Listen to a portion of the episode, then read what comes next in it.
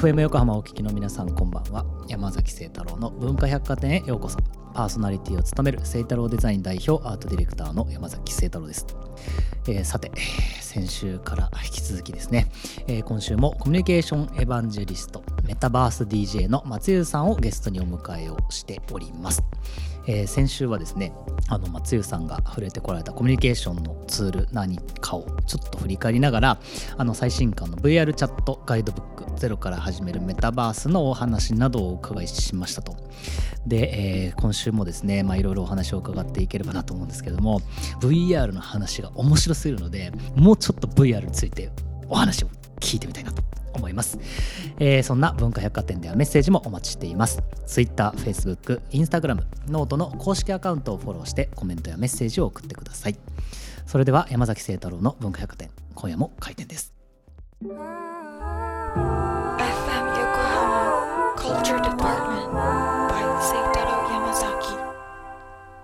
えー先週に引き続き今週のゲストも松優さんです。よろしくお願いします。よろしくお願いします。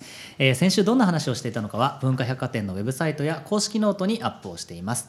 聞き逃したという方は文化百貨店で検索をしてチェックをしてみてください。ということで、えー続 VR と。直 VR。いうことなんですけど、職業があるんですね。そうなんですよ。だいたいリアルの世界にある職業はあります。VR カメラマンがねなんかいとかするっていうことで。バーチャルフォトグラファーさん今回書籍でももう一人の著者の岩佐さんはええバーチャルフォトグラファーなんですよ。あそうなんですか。そうなんです。でもう一人あと女性のバーチャルフォトグラファーの方をお願いして、ええ。二人体制で中の写真をしっかり撮っておりますので見栄えもバッチリだと思います。なんか中の写真っていう概念がはい。まずどういうことなんだっていう感じなんですけど、はい普通に聞くと「え何ですか？キャプチャー撮ったんですか?」みたいな感じの感覚になると思うんですよね。キャプチャーの域を超えてますね。ちょっと違うわけですあのよね。もともとあのデフォルトでうんカメラがついてるんですよ。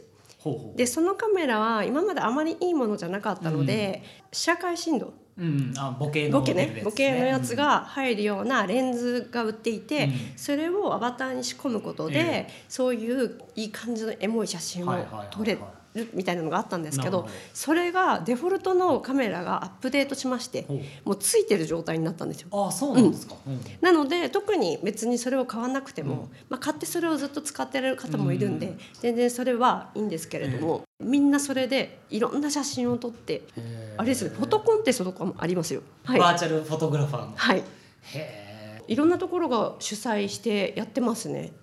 であとは普通にその写真を募集して展示する展示会とかもやってたりとかします。えそういうなんかマップマップって言い方でいいんですかあれは？部屋とか世界？世界。ワールド？ワールド。はい。あれは誰が作ってるんですか？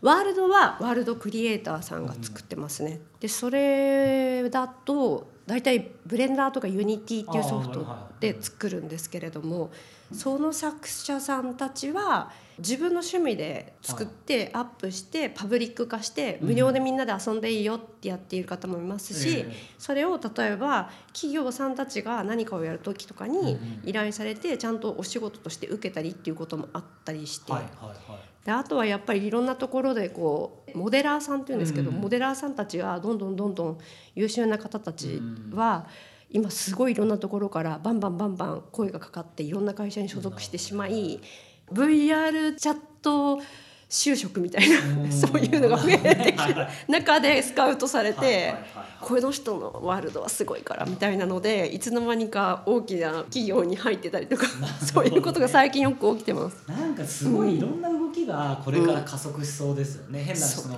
なんだろう今はねお金をもらうとかってことじゃないっていう話ですけど、まあ変な話松江さんのそのイベントもはい。盛り上がってきて入りたい人が増えれば増えるほど、はい。まあ当たり前のように多分チケット代みたいな話になってったりとか、うん。なんかそういう世界もなんか来るような気もするんですよね。そうですね。今のところなんかみんなお金のためにやってないので、そこでどうやって儲けようかっていうことの話にはうん。うん実際はなってないんですよ。なるほだから私も趣味でやってるのでお金儲けとかマネタイズは一切考えてないです。だけどやっぱりその VR バンドとかあの VR で音楽ユニットとかあとダンサーさんとかがいてそういう人たちはやっぱりそっちをなりわいにしたいっていう方が多いので、はい。仕事にちゃんとしていきたいとか。えなんかいろいろ見見られてて、うん。その VR チャット、まあ、VR の世界に一番こう相性がいいのってエンタメですかね、アバターとかのお洋服作ったりもんありなので、うんファッションとかもまあいける気はするんですけど。かビビームスさんがねなんかいろいろやったりもしてますよね。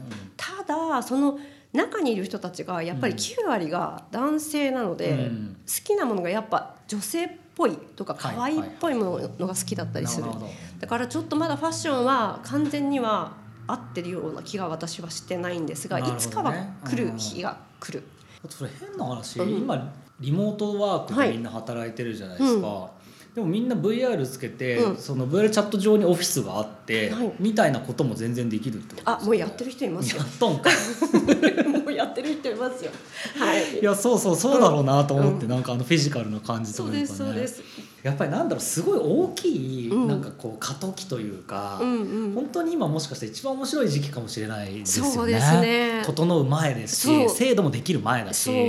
からどんどんどんどんやっぱりルールが固まってっちゃったりとかするとやっぱりつまらなくなってしまったり。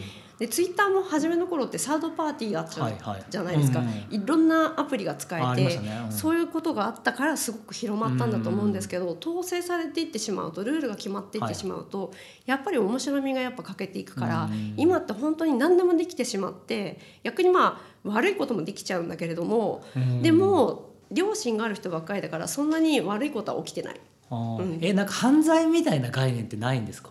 犯罪みたいな概念はないですけど視界ジャックっていうことが目の前をバンって視界はいはいでジャックできるこ技があるのえでそういう嫌がらせみたいなことをいきなり来てやったりとなるかそういう人たちはいたりとかするんでそういうのは迷惑行為とはされてますいたずらというかいきなり顔面にパイ投げるみたいなそういうことですよね要はね。うん。だからいたずらみたいなことはありますけど言ってもあの VR なんでヘッドマウントディスプレイ VR ゴーグル脱いじゃえば逃げれちゃうんですよね。確かにそう。ですね。で私も一回男性ユーザーで悪乗りしてる、うん。ちょっとナンパ系の人にええ。うわーって囲まれて、うん。耳元でずっとセリフをバンバンバンバン言われて、結構気持ち悪くて、えなんか泣きそうになっちゃったことがあったんだけど、うんその時に友達が大きな声で声かけてくれて「あの VR ゴーグル外せばいいから」って言われて「はいあそっそうだ」かって。なるほどね。そうそう。やっぱそこまで没入しちゃってるってことですよね。めちゃくちゃ怖かったですねそれは。なるほどな、なんかすごいすごい体験をされてますよね。本当に。ちょっとでもなんだろう。本当黎明期というかそういうところにそのタイミングで入ってこなかったんで、うんうん。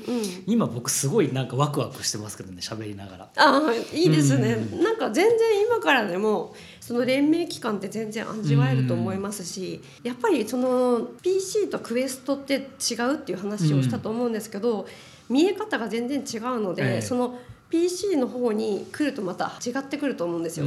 だから何が違うんですか？その PC とクエストで今いけるところが全然違うみたいなお話ありますそうですそうでです。まず、えークエスト対応していないワールドには入れません。で PC はどこにでも行けます。だから PC は VR チャットの100%を楽しめるんですけれど、クエストだとその一部しか楽しめない。また、えー、と大体ほとんどの上級者のユーザーの人たちはアバターをクエストが見えるように対応してないんですね。だからみんなロボットとか仮の姿のアバターが出てくるんですよ。本当のアバターじゃなくてその人が選んでない例えば眼鏡かけてるサングラスかけてるバナナのアバターとかがあって、女の子とかがの声がして「あーそのアバターかわいいね」とか言ってるのに「えバナナじゃん」みたいなことが起きてるのはそれは本当の姿ではなく仮の姿を見てる状態。いなるほど。だから僕は仮の世界で生きてるんだ。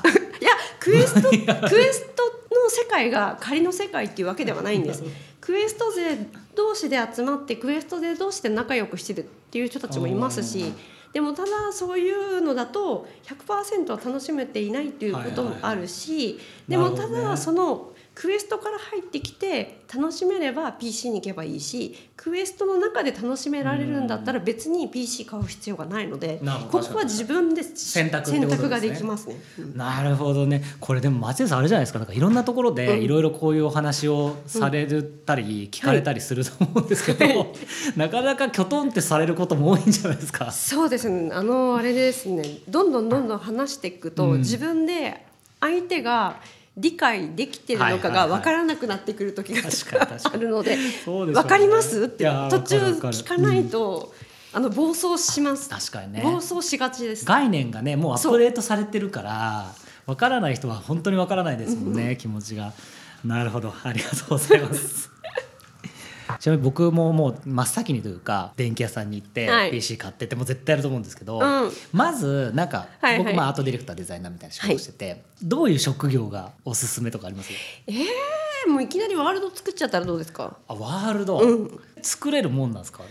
とりあえずブレンダーとユニティがいじれればうん。あとフォトショップはいはい。とかができればいけるので、あとは最初のうちはお試しなので、アセットっていう小物が、ピクシブさんがやってるブースっていうサービスの中で売っているので、それを買ってきて並べてみるとか、うん。そういうのから入ってもいいですしそうですね。アートディレクターだからなんかアバターじゃない気がしてて。うん。でもなんか世界が作れるってことですもんねそう。れね。であとはオフィスみたいなのを作ってもいいですし、うん。なんなら壮大な草原とか作っちゃってもいいので。へだってスペースコロニーとかも作れるんですよ。それって作るじゃないですか？例えばじゃあ僕が作ったとします、そしたらどうする？みんな誰も来てくれなかったらどうしようと思ってえそれはパブリック化して、あワールド作りましたってツイートするじゃないですか、したらみんなが遊びに行ったりして「ここ良かった」って言ったらツイッターでなんかこうおすすめワールド紹介ってハッシュタグとかがあるんで、うん。それでわーって広まると一気にバーってみんな遊びに来ます。いいところだったら。なるほどね、そういう感じなんだ。だから毎日のように新しいワールドができて人気ワールドができてでそれでみんなでワールド巡りをするっていうのもその遊び方の一つです。な。るほどね。それ観光みたいな感覚なんですか、そうですそうです。そうすると。いろんな国に行ってみるみたいな。そうそうそうそうそれがもう家でできるしじゃあ次のワールド行こうっていうのがうん。何時間もかけて行くわけじゃなくてポータルっていうんですけど、はいどこでもドアみたいなのを開いてそこにみんなでバーンと入っていくともう次のワールドなんですよ。ありがとうございます、えーそれではここで一曲いきたいと思います。松井さん曲紹介お願いします。これも私がメタバース DJ の時に必ずかけているんですが、えーメグさんのルージュの伝言です。Culture Department by Seitaro Yamazaki. メグのルージュの伝言聞いていただきました。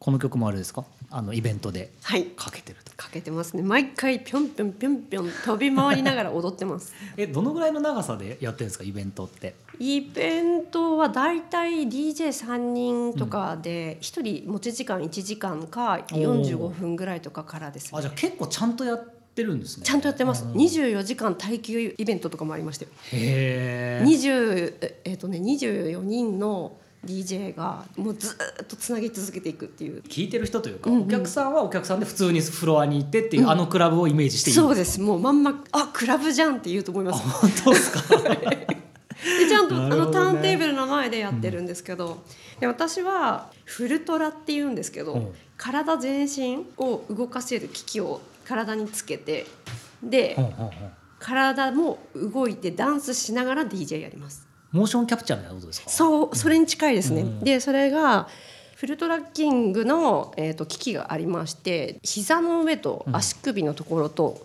溝落ちのここのところにつけるんですけどそれをつけることによって分かりますかね？連携してくるんですね動きが。それでゴーグルとコントローラーだけだと頭手2個なんで3点じゃないですか、はいはいはい。だけれど体がつくことでもっと体が躍動躍動してる。そのまず3点から始められてるんで、はい3点から。次フルトラやってください。PC 買ったはい。ら絶対にフルトラが欲しくなりますよ、マジですか。買いそう。ありがとうございます、えー最後のパートですね。ちょっと VR は置いときながら、はい。他のお話も聞いていければというふうはい。に思っているんですけれども、あのまあ、松江さんの、まあ、もう一つのまあベースというのかな、まあ、一つとして、まあ可愛いカルチャーっていうのが、はい。まあ、あるかなと思うんですけどこれどういうきっかけでどんな可愛いにハマったんですか？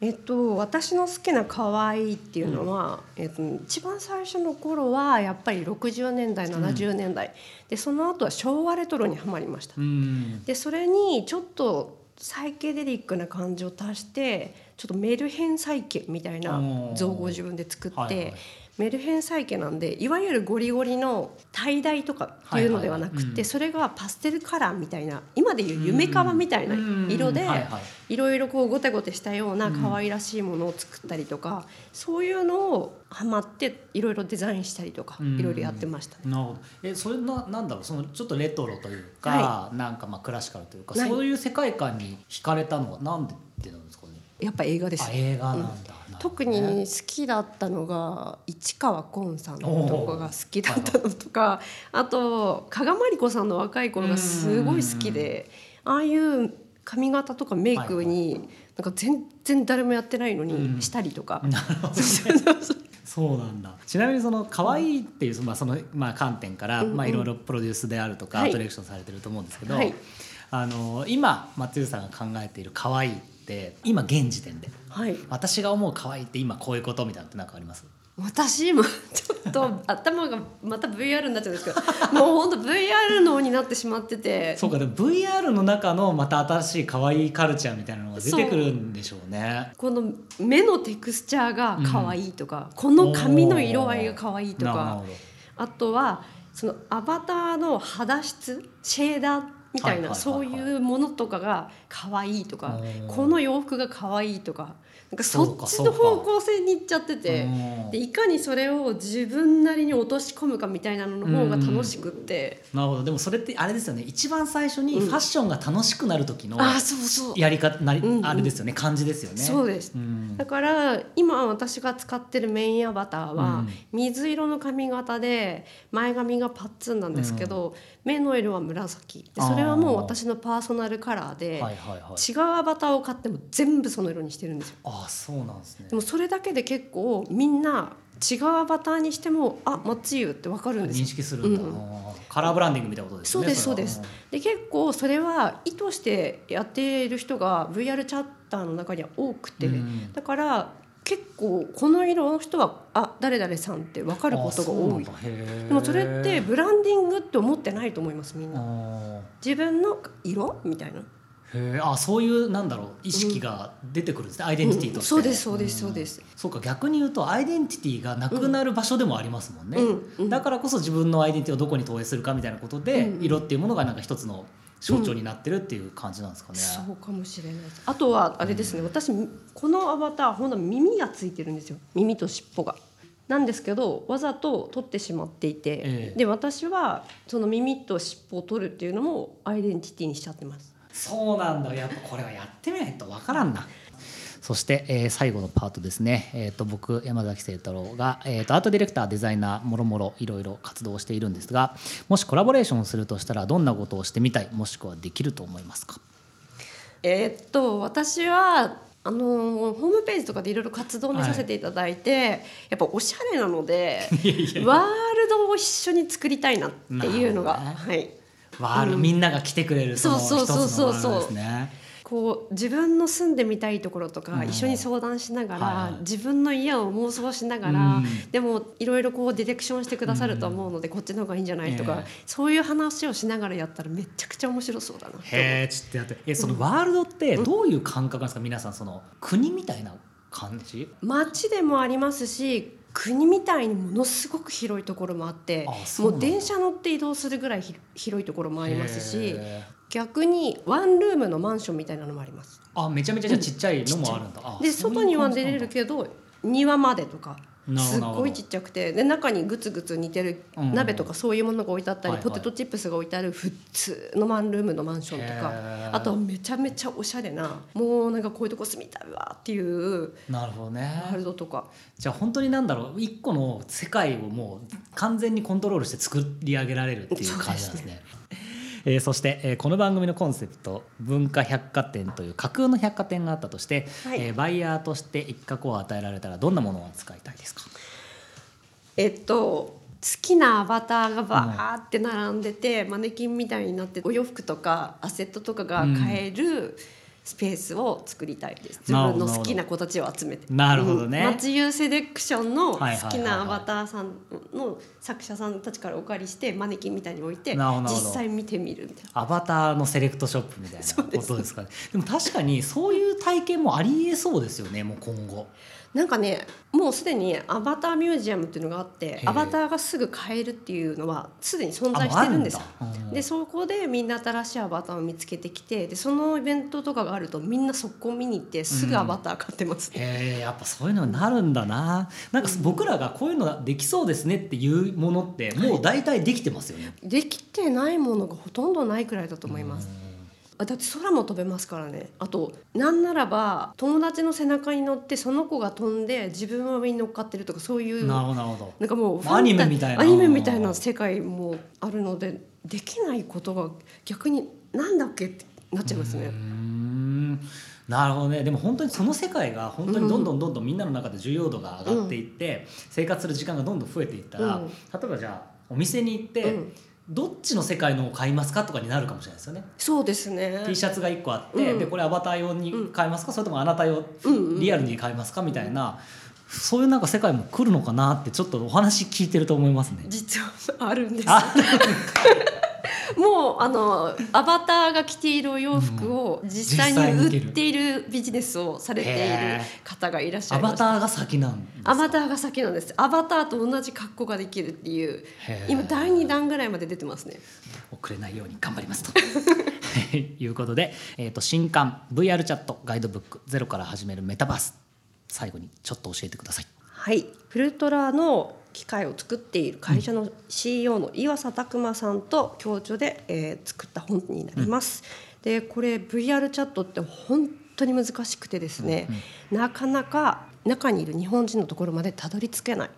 でそれを最初から登録するところからみんなと会えるまで、そして中でどんなことができるかそして全部が UI が英語なんですけどこれはこういう意味だよとかいうのをちゃんと説明していますのでこの一冊を渡せば VR チャットの中に来ていただけると思います。ぜひ皆さん VR チャットの中で乾杯しましょう。はい、ぜひ僕もいると思います。では最後にメタバースの世界のご予定もしあれば教えてください。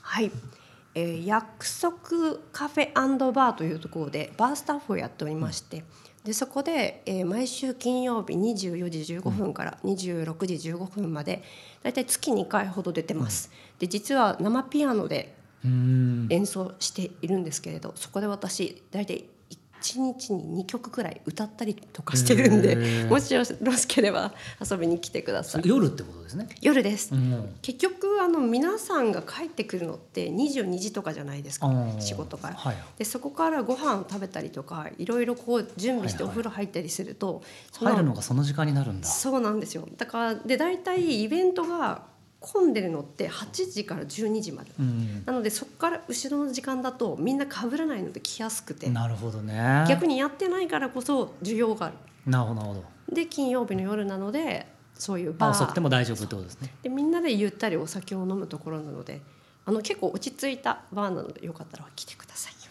なるほど、ありがとうございます。もうこのなんかなんだろうな告知もすごい不思議な感じがしますよね。そうですね ありがとうございます。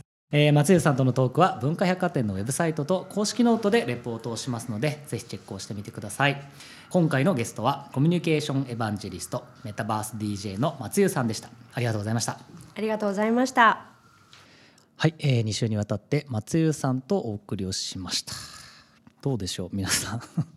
ついてこれたかなという感じですけれども本当にねなんか新しい概念なのでこれ SNS とかもそうですけどやっぱやってみないとねわからないですよね。あと僕がすごい衝撃だったのは PC つないだらあんなに綺麗な世界でみんなが動いてたんだってことですね。はい。あのすぐにパソコンを買いに行こうかなと思います。そして、えーお知らせですね、えーとこの番組があのもうじき5年になるわけなんですけれども、えー3月いっぱいで終了することになりました。まあ、なんやかんや、えー5年ほどですねあの番組を続けてきまして、えーいろんな方ゲストの方に遊びに来ていただいていろんな知見を広げてもらって非常に感謝をしております。えーということであと2回の放送になってしまうんですけれどもぜひ最後まであの楽しんでいただければと思います。といったところで今週の文化百貨店は閉店となります次回は俳人俳句雑誌「鷹」編集長の高柳克弘さんをお迎えします。それではまた来週3月20日の深夜0時半にお待ちしています。お相手は山崎聖太郎でした。